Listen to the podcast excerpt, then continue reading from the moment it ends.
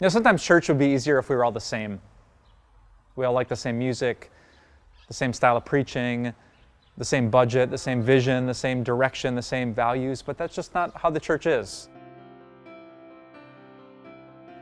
I'm standing here in front of the ancient synagogue of Magdala.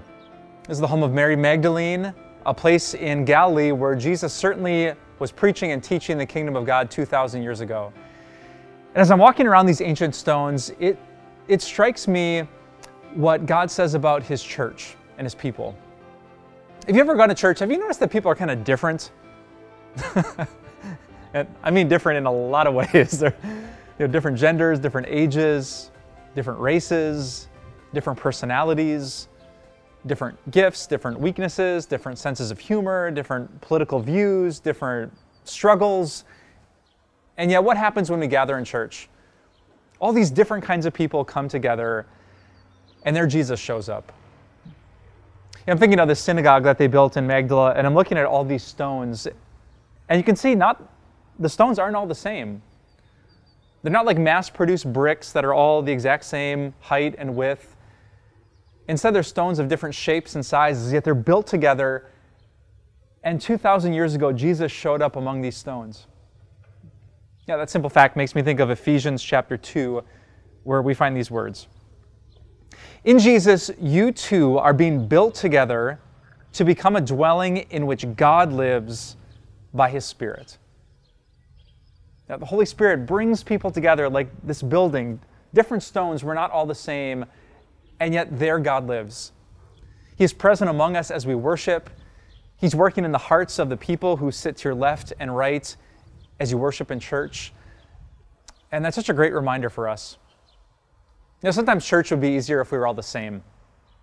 We all like the same music, the same style of preaching, the same budget, the same vision, the same direction, the same values, but that's just not how the church is. That's not how people work. But when you see people in your church that are different than you, I want you to remember these words that God lives in them too. He's brought them to faith, which is a beautiful thing. He's inspired them to come to church and worship, which is a beautiful thing.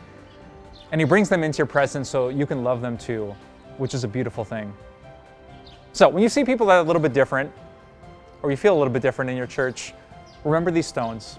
So different, and yet they had this one thing in common. As they were joined together, they all got to overhear the beautiful news from the lips of Jesus himself. That's another incredible message we learn right here at Magdala. Earlier this year, I got to explore Israel. I'm sitting literally in the place where Jesus' feet touched. I saw some amazing places the old city of Jerusalem, the Garden of Gethsemane, beautiful Nazareth, and the Mount of Beatitudes, Capernaum, on the shores of the Sea of Galilee. And I can't wait to share these video devotions with you.